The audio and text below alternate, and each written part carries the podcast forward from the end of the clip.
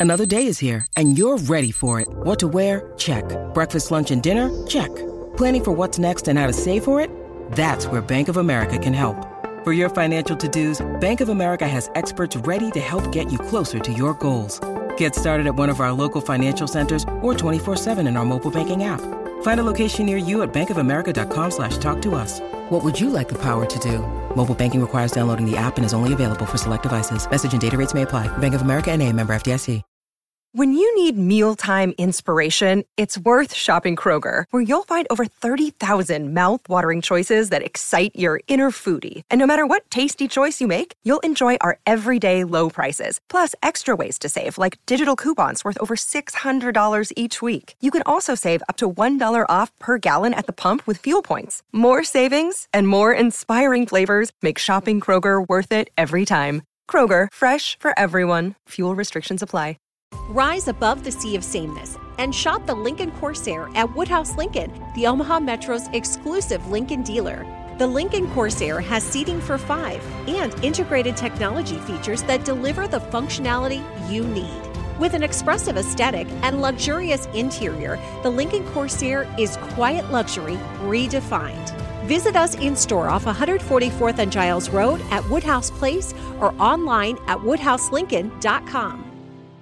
What happens to athletes after they retire, and why is a transition away from sports so difficult for some? Hey, everybody, it's Prim, the host of the next chapter with Prim Siripipat podcast, presented by Baron Davis and Slick Studios. In season two, I sit down with some of the best athletes in the world to talk about the challenges they face during and after retirement, including identity loss and finding a new purpose. Listen to the next chapter with Prim Siripipat on the iHeartRadio app, on Apple Podcasts, or wherever you get your podcasts. On Longshot Season 2, Payback, legendary women's soccer coach Anson Dorrance told me there are players he is paid to coach. Oh, what a finish by Jess McDonald! And players he'd coach for free. One touch, oh my goodness!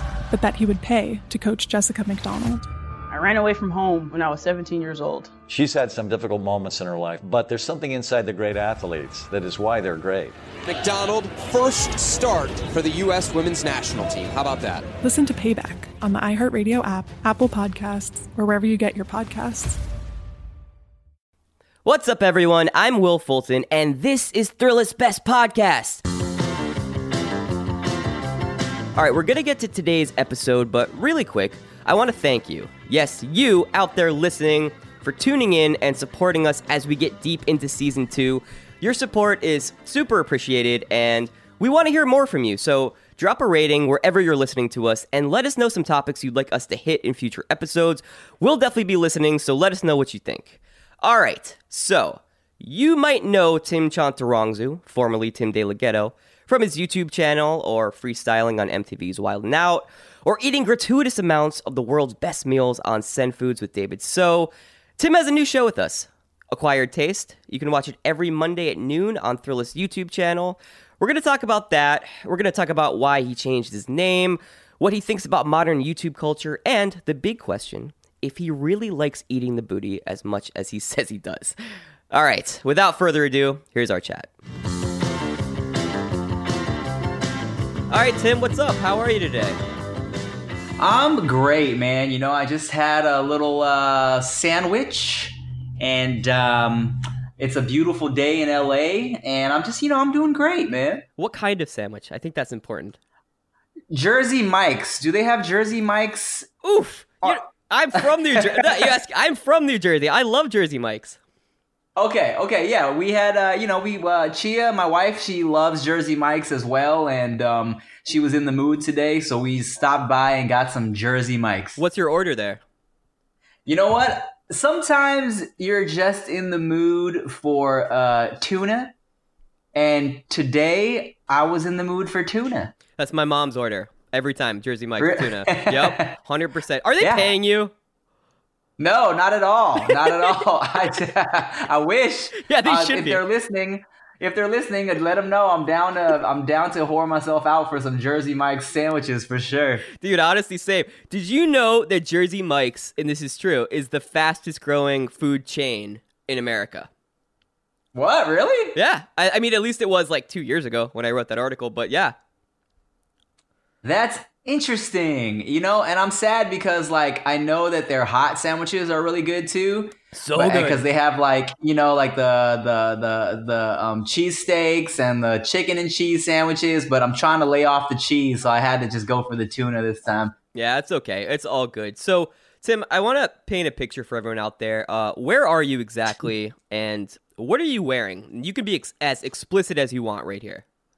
Um, sure. Right now, I am in my uh, what is supposed to be the office area of my house. Um, if you could imagine a uh, hardwood desk. Okay. Um, with some uh, with one, two, three, four, five, seven Bob's Burgers mini figurines. I like it. Um, there's a Murphy bed that is folded up into the wall. Um, No shit. I've never really seen one of those in real life. I don't think. Oh yeah, they're real, bro. That's like from Roger They're Rabbit. real. Yeah, a little bit. oh, is, is it? Oh, oh, yeah, yeah. You're right. Yeah.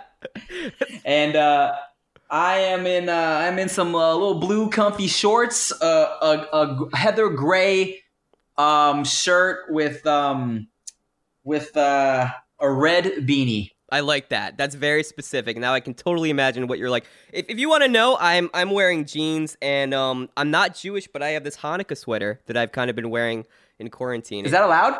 Uh, I didn't ask anyone, so I, I shouldn't be saying this. Really, I'm putting myself out there. you know, dude, I you know talking about just like what you're wearing. I saw on your Instagram a little while back that someone Yeah. was trying to to pay you to either get like pictures of your feet or maybe arrange an in-person thing. Ever since I saw that, I wanted to ask you, does that happen to you a lot? Maybe not about your feet, but just like kind of creepy guys like ask you questions like that? Nah, you know what? That's probably one of the first times that's actually really happened like that. Um, and and I always, you know, whenever girls tweet or post about like, oh my god, this creepy guy wants to pay me to send feet pictures, I always make the joke. I'm like, why wouldn't you do that? It's just your feet, you know, Right. it's easy money. But then when it happened to me, I was grossed out. I was like, I'm I am creeped out by this guy. Because the thing about it is he didn't only want feet pictures. He was like, you know, I would love to like just just talk with you and rub your feet one day, like not on no not on no weird shit. And I was like, ah, this is I just uh, I'm uncomfortable. You're like, that is exactly what we. That's the definition of weird shit, actually, right there. I don't know. What to say. Yeah. yes, but for the most part, you know, my DMs aren't too uh, aren't too creepy. Well, that's good to know. That makes me feel a little better. So, I think I think first off, I know that you've covered this personally on your own channels, but I do want to ask you. You've recently retired your uh, Tim De La Ghetto moniker and are going by Tim Chantarangsu. Um, you know, which is I Mhm. guess what you would call your real name. Um, why did you feel like right now was the time to make this change? I mean, you were using Tim De La Ghetto for what, like more than a decade, right? Yeah, more than a decade. And you know what? I, I had been kind of um debating it for a little while now. Um, because at the end of the day, you know, like in my head, I'm I'm I'm gonna be in like big movies and winning awards and stuff, right? Mm-hmm. And in in my head, I didn't see myself accepting awards as Timothy De La Ghetto, right? Right. Like I always told myself that when I nailed my first like big part in a movie or maybe like a, a part in uh, a show on network television, that I would start doing the the Curtis 50 Cent Jackson thing or Yeah. Dwayne The Rock Johnson and just kind of have a Tim De La Ghetto Chantarangsu situation. Um, but then as I was just kind of like laying in bed during the Rona quarantine, I was just thinking about life and I was like, wow, we could all just die in a month. Sure. You know? And then I was like, if I die, you know, I started thinking about my legacy and just how people remembered me. And I was like, I want people to know my real name, you know, and, and especially since my whole um vibe is like and my whole message has kind of been for to rep for Asian dudes and Asian people and like how you know we should be proud of where we come from and all that. Um, I started thinking about you know I have a very Thai last name.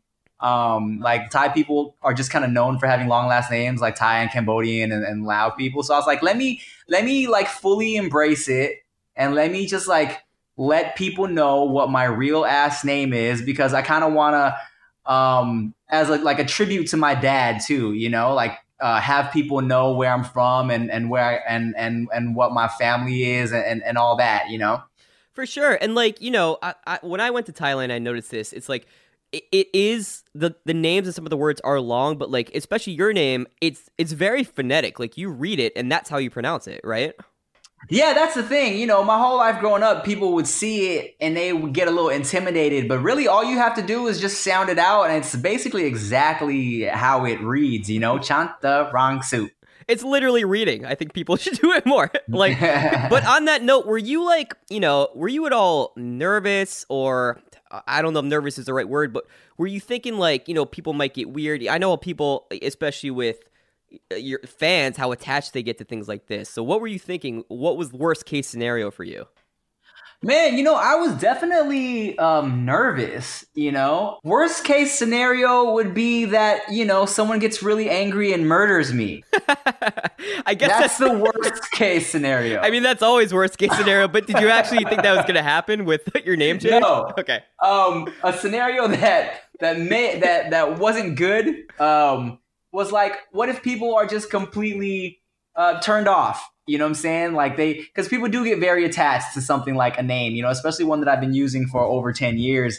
Right. Um, and especially, I feel like in the in the times of short attention spans and social media, and and you know, feeling like you need to crank out so much content, you know, in the back of your head, it's like, well, what if me changing my name makes these kids be like, "Oh, what what is this? I'm confused. I'm not gonna follow this anymore." You know? Uh huh. Yeah, exactly.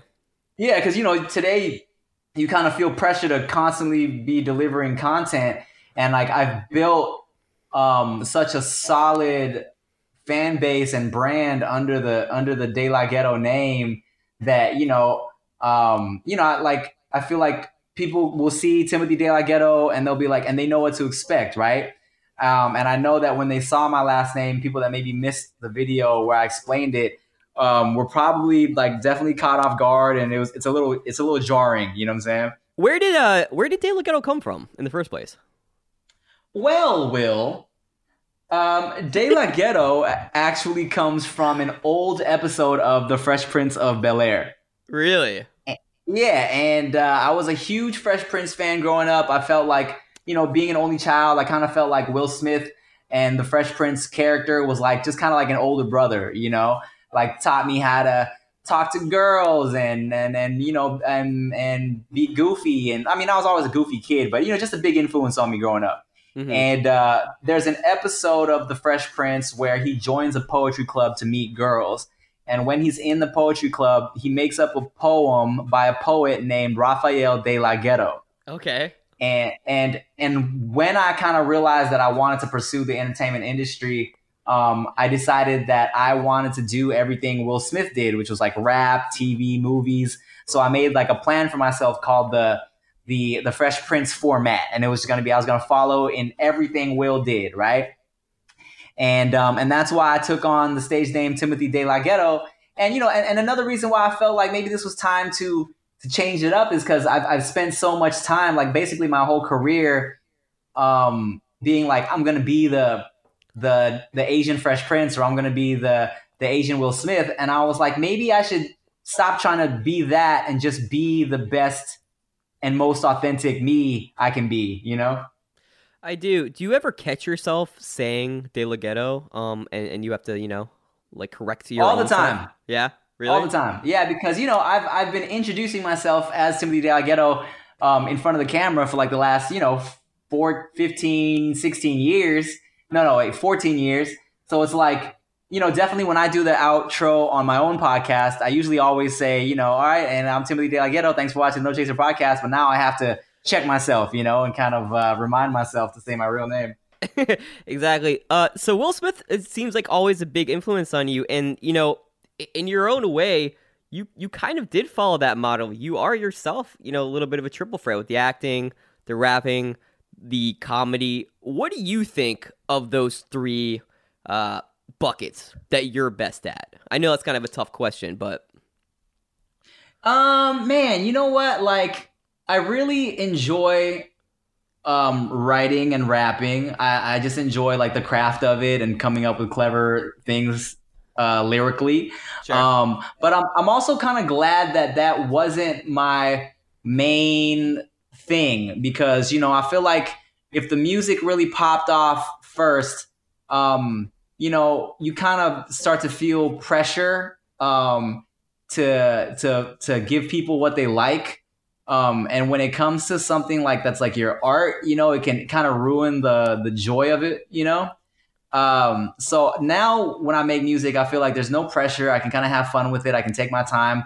Um, I love making people laugh and um, and uh, I think you know the comedy aspect of what I do is the most fulfilling because I know that people can kind of look to what I do as an escape or a pick me up, and um, and when it comes down to it, I feel like that's kind of why I am existing. You know, I feel like when people send me stuff saying that like my my funny videos um, brought them out of uh, depression or you know helped them just get better mentally, I, I really feel like um, uh, I have a purpose. You know what I'm saying?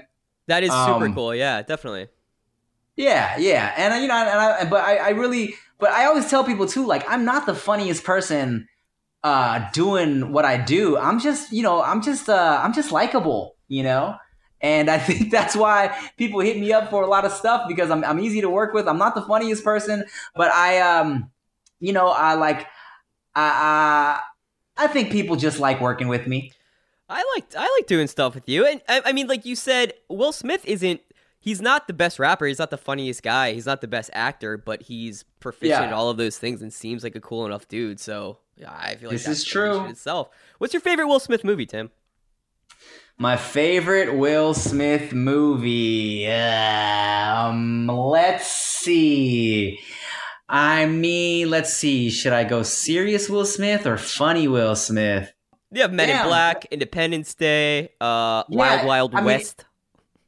Independence Day is, is a classic for me. I feel. great. Yeah, love Men in Black though. Um, Ah, I love Men in Black too, for sure. Um, Hancock. You ever see Hancock? I you know I liked Hancock a lot more than people. Yeah. than other people did. Truly good. It it do I know I read um somewhere that there's a deleted scene in Hancock where um he's having sex with this woman and since he's a superhero like he actually kills her with his uh jizz blast I guess we'll call it. I don't know what else to call it. And I always thought that was super interesting cuz they always gloss over that in the superhero movies like what it's like to have sex with Superman, you know? Yeah, true. All right, I'm gonna look it up. yeah. Uh, at least read my fanfic about it, which is all over the internet. Well, you know, like speaking of Will Smith, I mean, you, I feel like, are also a career multitasker. Can, can you do what might be impossible and just like lay out what you're working on right now or everything that you can tell us that you're working on? It, and, and not only just to promote what you're doing, but also so people can get some scope and scale of everything you have your hands on right now. Yeah, I mean, in terms of you know the the the what I'm doing currently as part of the reset in uh, just the world and and my own life, um, I have been talking about doing so many things that I've just been been bullshitting on, um, which is uh, uh, I want to write a movie. Um, I haven't put out a new album in like seven years, six years Mm-hmm. and um, and everyone always wants me to write a book. So um, I really am trying to take this time that I've been given to actually sit down um, and write just a bunch. And uh, but my main focus is um, I want to write this movie because like my I I gotta I, I know what it is in my head. I'm just trying to get the structure right. So I'm reading like, you know, screenwriting books. And also, you know, the only thing I'm really consistently putting out right now is, is my podcast. Mhm. And of course, new new episodes of Acquired Taste on Thrillist. Exactly. Yeah, and I'm glad you brought up Thrillist because number one, uh, they they pay for me to live, so we got to talk about them. number two, but also, you know, it's been what like almost two years since you've come on board, had this partnership with Thrillist. First, you know, bringing in Send Foods, uh, show that you host Mhm. with your pal, all our pals, David So, if he's listening. He's Mhm. probably not. What's up? Um, but this show, it, it predates your partnership with Thrillist, and I think it's interesting to watch old episodes. I watched a couple old, up, old episodes today, actually. Um, Uh, because your your outlook on food is like even before we we kind of got together it's so in line with what we've always done at thrillist um it's like you take all of these not so serious culinary topics like fast food and nuggets and you take it super Mhm. seriously and you have fun with it and you're also like super inclusive and you implore people to try things they might not normally feel comfortable trying um how would you describe your relationship with food i mean do you consider yourself to be i, I hate this word but do you consider yourself to be a, a, a foodie well, yeah. y- y- Here's the thing, right? Is that um, I, I started Send Foods because I love um food and I love food programming, and um, and I just felt like there's a lot of shows about food that um aren't necessarily aimed at my demographic of food lover. You know what I'm saying? Like everything can get very like technical and almost like borderline pretentious um, when you kind of are really watching a lot of like food content. And you know, me being somebody that just was, I just I loved to try all types of different types of food. I loved just food, and um, I wanted to just try everything. But I, I wasn't, you know, I never took any like culinary classes. I didn't know any technical terms. I just, I just um, was always really open about it, and I feel like um, coming from a family and like and just kind of like a, a culture that is like all about their food. Like Thai people, you know, I feel like Thai pe- Thai food is like some of like top tier food. You know what I'm saying? oh for sure yeah And uh, yeah, and my my mom, you know, I always tell people that like even when we didn't have a lot of money growing up, my mom found a way to always make the the the meals like um really delicious, you know, whether like the ingredients were cheap or expensive. Um she always found a way to make the food really good. And um she was also very like I feel like a lot of Asian families, it's you're not the most emotionally expressive with each other. But my mom, if she ever needed to apologize to me for something or she wanted to express love to me, it was by cooking my favorite food or um, making me something to eat, you know, or, or if she felt like um, I was mad at her, she'd be like, "Oh, I made you this for dinner," and that was kind of her way of expressing her emotions and love, you know. So I feel like I have a connection with food through that way too. I feel that my mom was almost like the opposite, where like she wouldn't make something if she knew I was mad, but she wouldn't make something. So she's like, "Okay, Will's in a bad mood. I won't make meatloaf tonight to kind of help him out." but you know, like, so no, that's awesome, and that that's so much of like what we try to do at the site too. Um, which is why your new show, Acquired Taste, which was on Facebook Watch, and now it's being posted on YouTube every Monday. Well, you know, well, how would you describe it, Tim? What what's the thesis there? Well, you know, originally the, the thesis behind it was because I always tell people I, I have this theory, right? Um, where I always felt like, okay, bear with me here because this is a little weird. Okay, Sure, no, please. So you know how like when you when you watch like I don't know, uh, Avatar or something, and then like or you're watching uh, people that are really in touch with nature when they when they kill their animals for sustenance, they're always like, "Yo, I'm thank you, thank you, animal, for giving me like." For giving me this, you know, for giving me your your like life energy, you know what I'm saying? Very much, yeah. And so one day I was thinking, whoa, if everybody is eating the same animals and getting the same life energy from the same animals, then if I eat things that people don't normally eat, then I'm getting a different type of energy and maybe I'm becoming a more powerful human being. You know? Ooh, I so like I start so I had this theory where it's like if I have the the the balls to eat something that other people don't, like let's say I eat these like um this cow testicle soup or something, right? That other people won't eat. I'm like, I'm getting the fucking power from this cow's testicles that other people don't. So I'm gonna like live longer and be able to jump higher and see farther, you know? yeah, you get that that cowball magic. I mean, so you're consuming. Yeah. You just want to consume as many animal souls as possible to try to find something that sticks. Pretty much, dude. And so, you know, and, and that's where uh, initially the kind of the idea for acquired taste came from because I'd said that in a few videos, and then, you know, then the the idea of this this show came up where I would find the most, uh, you know, maybe interesting uh, meals from around the world or the country and invite people that uh, maybe wouldn't necessarily be down to try something like that to come try it with me. And then we just, and through that, we're exploring different cultures and, and different people and different countries and have a good time. All right, we're going to take a very quick break, but stick around. We'll be right back.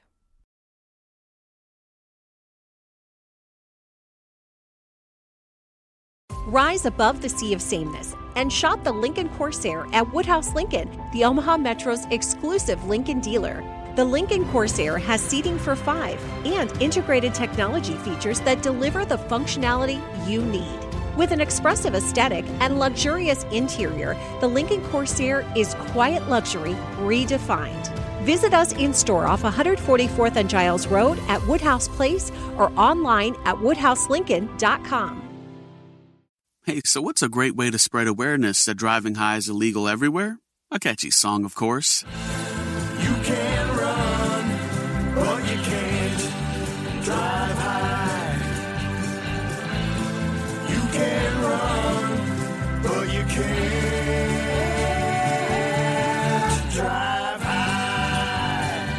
Friendly reminder don't drive high. If you feel different, you drive different. Brought to you by NHTSA and the Ad Council. Get ready to laugh and learn. I am Flame Monroe. I am he, she, we. He cash the check, she make the money, we spend it. And along with my co-host, Lauren Hogan, Laugh and Learn is a weekly podcast bringing you the latest headlines, keeping you informed, inspired, and entertained. You never know what you're going to hear, especially with my mouth. Listen and subscribe on the Black Effect Podcast Network, iHeartRadio app, or wherever you get your podcasts.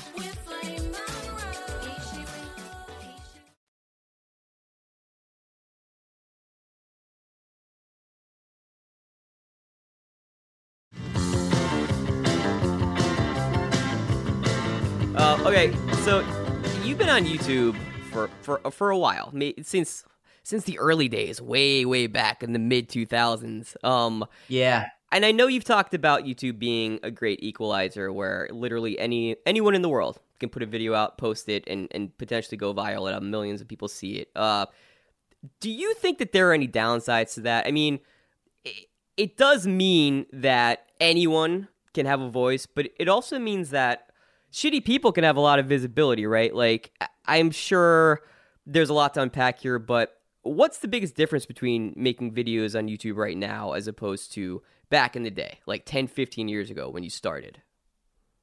You know, I mean, it's it's it's different because, um, like I said, and like like you said that I've said, yeah. um, you know, it is it is an equalizer in, in the sense that you know, I got on YouTube because, you know, in, initially when I started making YouTube videos is because I was frustrated with um, just not finding opportunities in the traditional mainstream media, you know? Mm-hmm. And I thought, oh, cool, let me just put some content on this website to just use it more than like, more than anything as like a resume, you know, just kind of show off what I got, you know?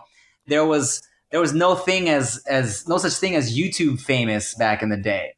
Now that everything's evolved, everybody's uploading to be YouTube famous and to be internet famous. When I started uploading, everybody that was also uploading along with me, or a lot of people, anyways, they were uploading because they wanted to be traditionally famous and they were like, well, I'm just going to put my stuff on here just to show people, you know?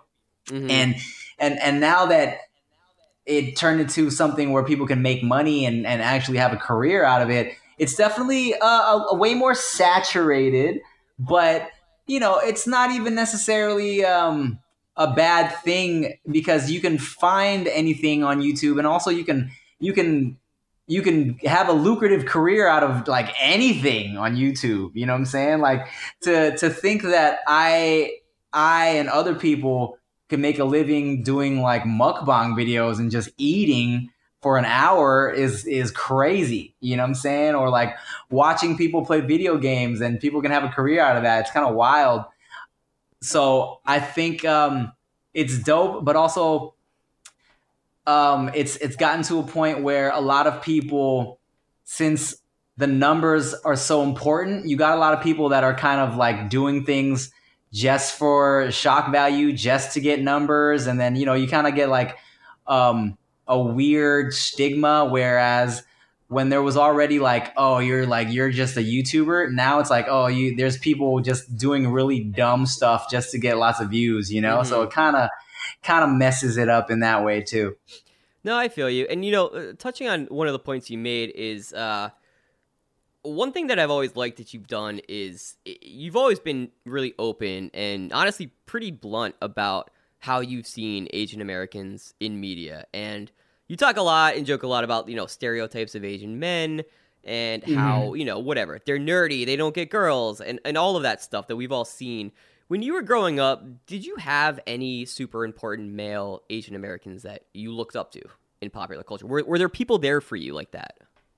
Mm, no, not really. To be honest, I yeah. mean, I, I, I, and I felt like that's one of the reasons why I felt it was so important that I kind of put my own voice out there. You know, um, and like you know, just going back to the Fresh Prince, I always tell people there was one episode of the Fresh Prince specifically where Carlton's tux had like shrunk at the dry cleaners, and he had to get a, a last minute tux to go to prom, and it was one Classic of those like Carlton. dumb. And, Classic. Yeah, classic Carlton. right. So and, and it was one of those like really cheesy baby blue tuxes, you know? Yeah.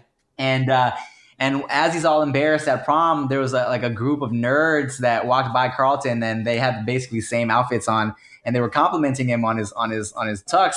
But one of them was like a really nerdy, like stereotypically nerdy Asian guy. He's like, "Oh, Carlton, nice tux." And I remember thinking, "Wow, I think this is the first time I've ever seen an Asian guy on TV, you right. know? Right. And I remember thinking, wow, this is this is the only time not only that I've seen an Asian guy, but probably the rest of the world has seen an Asian guy on on TV where he wasn't, you know, doing in like a kung fu movie. And I thought, I'm not a nerdy Asian guy. I know people that aren't like this, and I I felt like I need to kind of put it out there and show people in the world that that's not all there is to it, you know?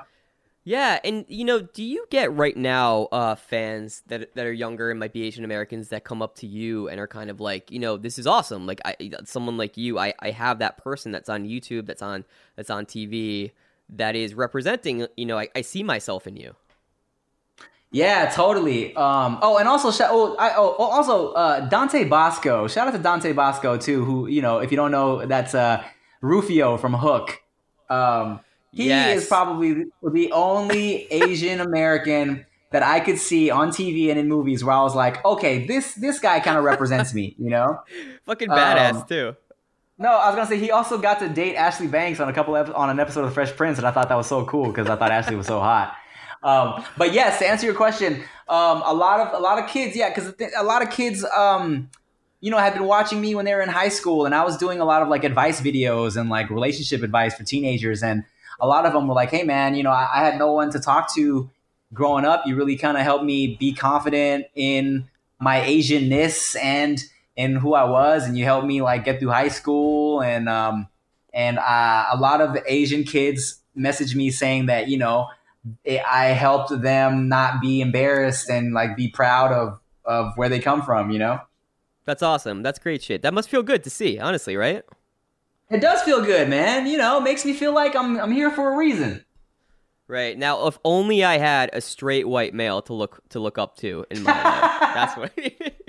um, all right. Well, you know, speak- one day. Yeah, one day. One day we'll break through. That's like. Um. so speaking of getting girls and stuff, you, you're making a lot of videos with your wife Chia. I know you always have, but um, you know, I'm seeing a lot of them now. What is it like to make content, to make things with your partner? Is it different from, you know, making a video with David So, for example? Um, well, yeah, it's a little different because, you know, um, when I'm making videos with my wife, she she is somebody who never wanted to be in front of the camera. She doesn't necessarily like the camera. When I first started dating her and Um, I was I was vlogging at the time, but I was very like I would never put the camera on her unless um, she was cool with it, and she was always kind of really camera shy. She's gotten used to it over the years. You know, now she's actually like vlogging. Um, she'll take the camera and vlog a little bit now, but when I'm doing stuff with her, she never wants to feel any type of like um, anything forced. She doesn't like to feel like she has to perform. You know, um, like she told me a long time ago that she will never be in a skit, nothing scripted. But so if you ever watch content with me and my wife, it's us like either just having a conversation or um, giving our opinion on something, but it's never like a situation where she feels like she has to be funny or perform or or something like that. Whereas I feel like me and David, you know, we we we're entertainers and we kind of know we have to turn it up a bit and um and and be be funny, you know, if we can. Yeah. So there's a difference. Yeah, and you know, on that note, because uh, I think that's important. It, and this is a valid question probably for any type of personality that does anything like this, but do you have trouble turning it off, so to speak? Like, is there a clear delineation between how you are when the cameras or the mics are on and what you're like when they're off and you're just hanging out? Because, you know, like you said, a lot of your videos are you just having a conversation or you just hanging out. Yeah, you know, I mean, I mean that's the beauty of kind of being able to, um, I mean, build a quote unquote brand on YouTube is that I've I feel like I the underlining thing and vibe in all my videos is that it's just been really uh it's been me, you know? It's been me being me and um even though at times like when I when I'm being funny or like when I'm with David, it's me turned up, but it's it's still me, you know. Um, I think a lot of people kind of struggle when they put on too much for the camera and then they and they, they feel very like fake doing it like they can't be themselves after a certain point uh, i've always kind of uh, tried to be me to the best of my ability and um, so when the camera's off um, i can definitely you know i just i uh, i turn it down a little bit but it's still just me doing my thing all right we're gonna take a quick break stick around more with tim chantarangsu when we get back My Shiro always goes the extra mile, stretches every dollar, puts others first. But now it's your time, Mom. Get free tips to help boost your retirement savings now at aceyourretirement.org. Brought to you by AARP and the Ad Council. Get ready to laugh and learn. I am Flame Monroe. I am he, she, we. He cash the check, she make the money, we spend it. And along with my co-host, Lauren Hogan, Laugh and Learn is a weekly podcast bringing you the latest headlines, keeping you informed, inspired, and entertained. You never know what you're going to hear, especially with my mouth. Listen and subscribe on the Black Effect Podcast Network, iHeartRadio app, or wherever you get your podcasts. Love movies or maybe just in need of some recommendations on what new movies to watch next time you sit down in front of the TV? Well, I have the podcast for you. Hey, this is Mike D from Movie Mike's Movie Podcast, your go to source for all things movies. And no matter the genre, what you're into, whether it be comedies, romance, action, sci fi, horror, superhero movies, I cover it all. I'm no critic. I'm just a guy who loves movies. Each episode explores a different movie topic, plus spoiler free reviews on the latest new movies in theaters and on streaming. And yes, they're always spoiler free, so you don't have to worry about anything getting ruined for you. Plus, interviews with actors, directors, and writers covering the behind the scenes of your favorite movies. I also keep you in the know with all the latest movie news and movie trailers.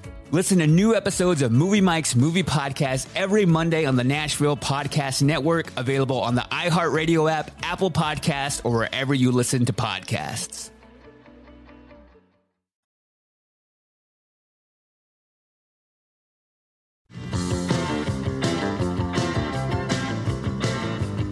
I want to uh I, I want to get to uh we don't have a name for this. It's just a rapid fire question round. But you know, I don't want you to think too much about these answers here. I, I want you to kind of to shoot from the hip, off the cuff, however you want to call Okay. it. Um what's the most frustrating part of your life right now? Most frustrating part of my life is uh, all the dishes that we have to do. There's so many dishes, and Well, that's you do a lot of literally just. shows, Tim. Uh, well, I know, but I when we're shooting, it's like I never have to do any of the cleaning. You know, now it's like now that I'm home so much, and it's literally just me and my wife. I can't believe it's so many dishes. I can't I can't imagine what it's gonna be like when we have kids. But it's like it's so many dishes. So that's probably so the most frustrating thing. dishes. all the time. I like just my, my girlfriend and I like just started cooking. It's almost not even worth it. It's like it's like you have an equal amount of work after you're done with dishes. Whatever. I hate dishes too. I'm glad you brought that up. Yes. Um, favorite curse favorite curse word. Um. Uh. Fuck for sure. Yeah. Yeah, fuck's a great. So versatile. Um, if you could Yeah, go yeah. back and change one one thing in your career, what would you change, if anything? You could also just opt Oh, out. wait, wait, wait. change anything. Wait. Wait. You know what? It's a time between uh, between fuck and, and and bitch. I'm a big bitch fan as well. So that's the one thing that you would go back and change is your answer to the previous question. Hi, I'll take it. Uh, how many drinks does it take you to get drunk?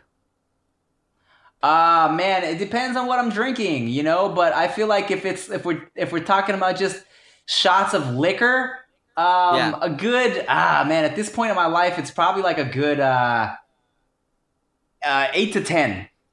That's a lot, man. I drink. good. A, I can drink a lot. Yeah, thanks. Okay, yeah, good on you.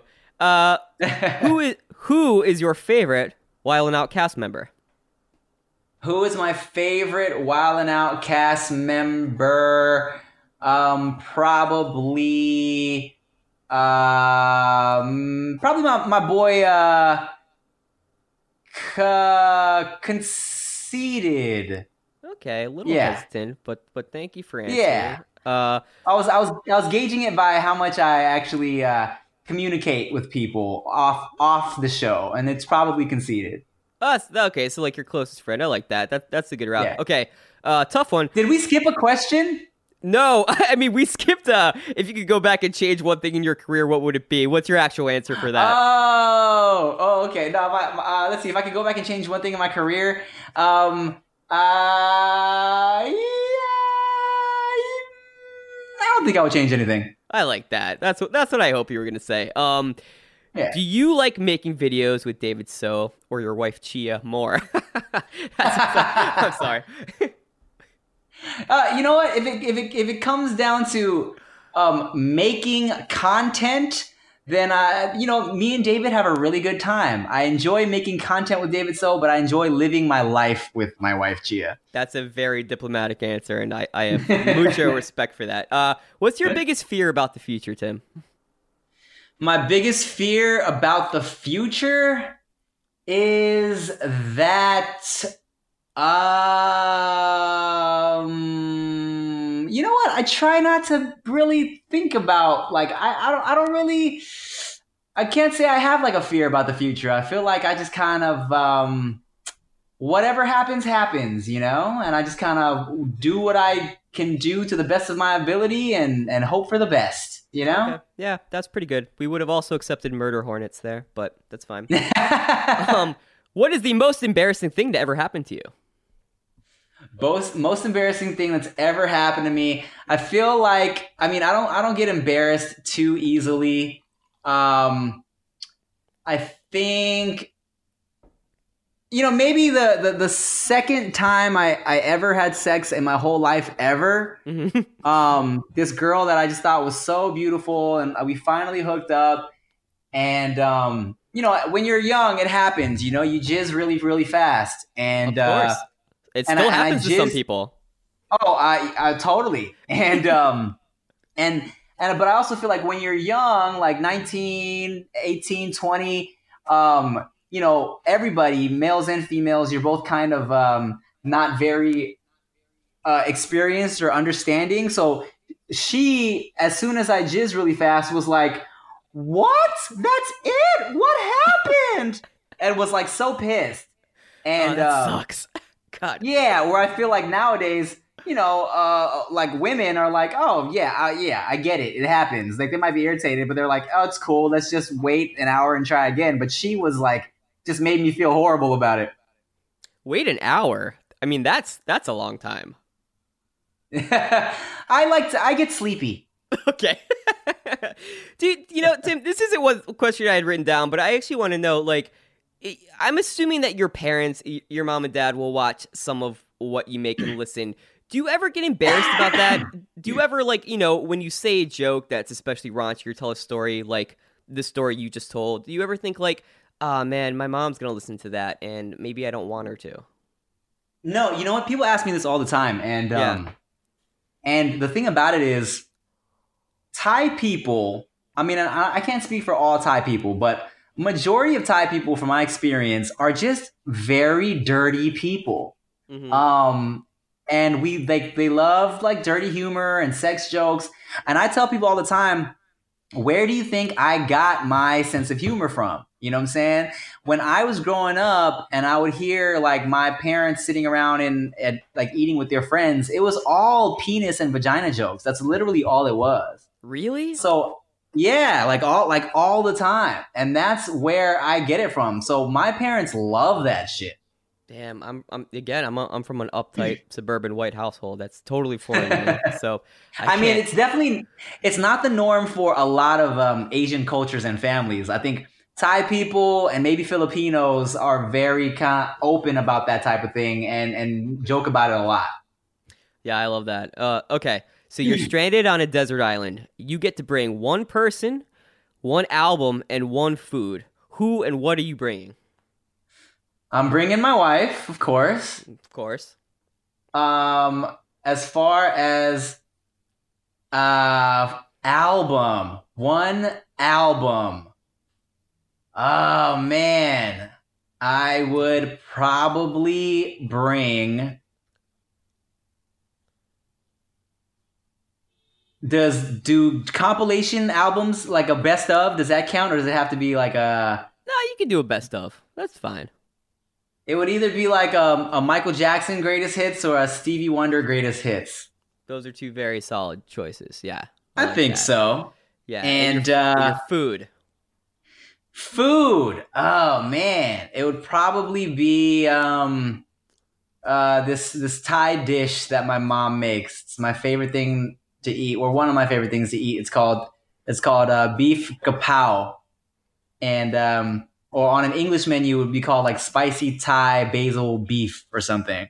Yeah, totally. And it- yeah, it's like ground beef with some spices in there over rice. You throw a little fried egg on top, and it's just it's the best.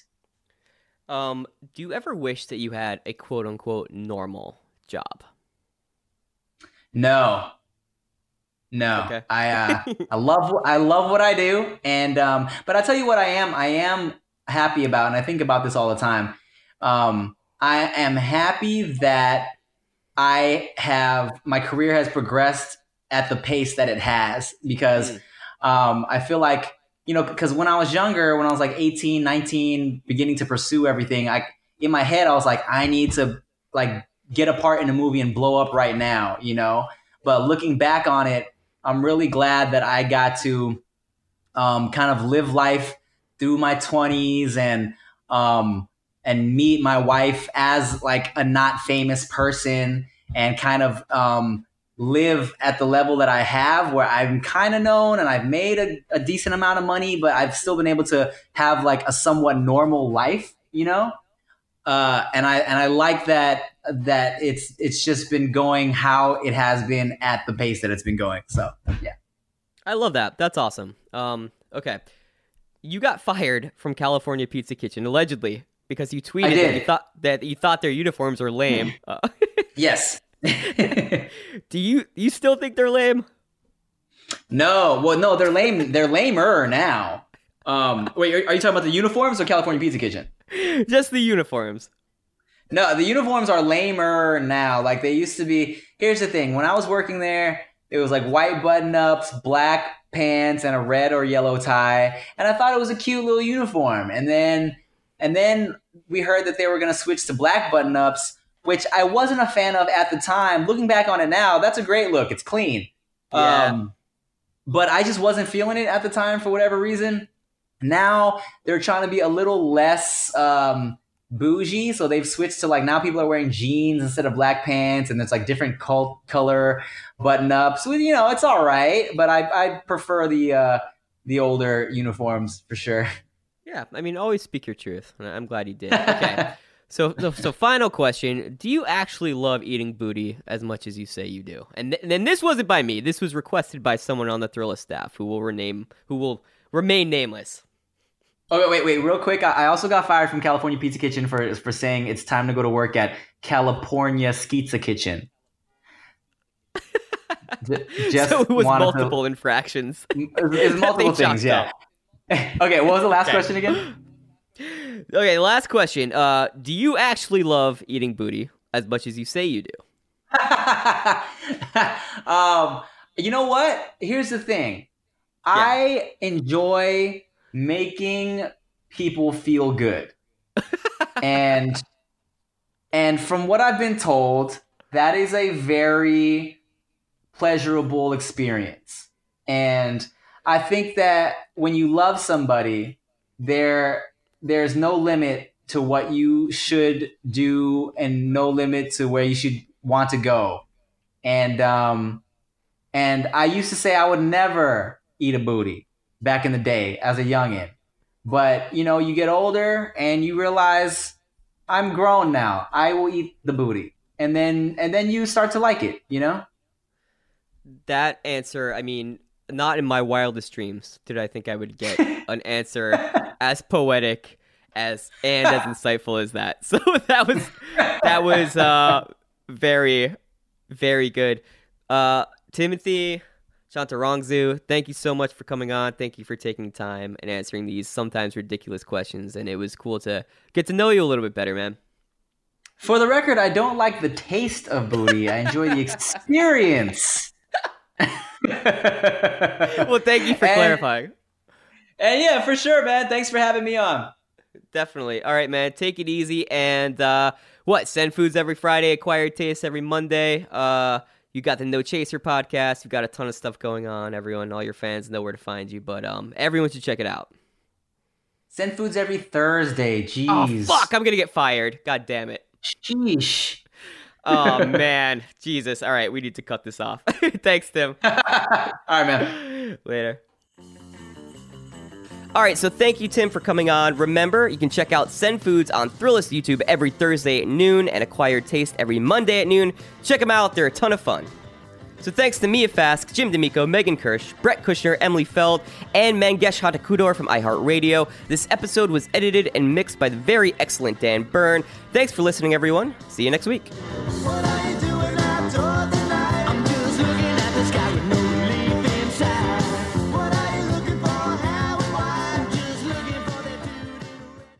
Rise above the sea of sameness and shop the Lincoln Corsair at Woodhouse Lincoln, the Omaha Metro's exclusive Lincoln dealer. The Lincoln Corsair has seating for five and integrated technology features that deliver the functionality you need. With an expressive aesthetic and luxurious interior, the Lincoln Corsair is quiet luxury redefined. Visit us in store off 144th and Giles Road at Woodhouse Place or online at woodhouselincoln.com. I'm Catherine Townsend, host of the true crime podcast Hell and Gone. On October 30th, 2015, the Little Rock Police Department searched an abandoned car in a small residential park. The car belonged to 18 year old Ebby Steppach. Ebby had vanished without a trace. I'm back in Arkansas, trying to find out what really happened to Ebby Steppach. Listen to Hell and Gone on the iHeartRadio app on Apple Podcasts or wherever you get your podcasts. I'm Robert Evans. On my show Behind the Bastards, I chronicle the worst people in all of history. And over the next three weeks, from March 15th to March 31st, in six episodes, we're chronicling the worst living war criminal in the world former U.S. Secretary of State Henry Kissinger. In a special project with the Dollop, you'll learn everything about Kissinger over the course of six blood soaked episodes. Episodes will drop Tuesdays and Thursdays in the Behind the Bastards feed. Listen to Behind the Bastards on the iHeartRadio app, Apple Podcasts, or wherever you get your podcasts.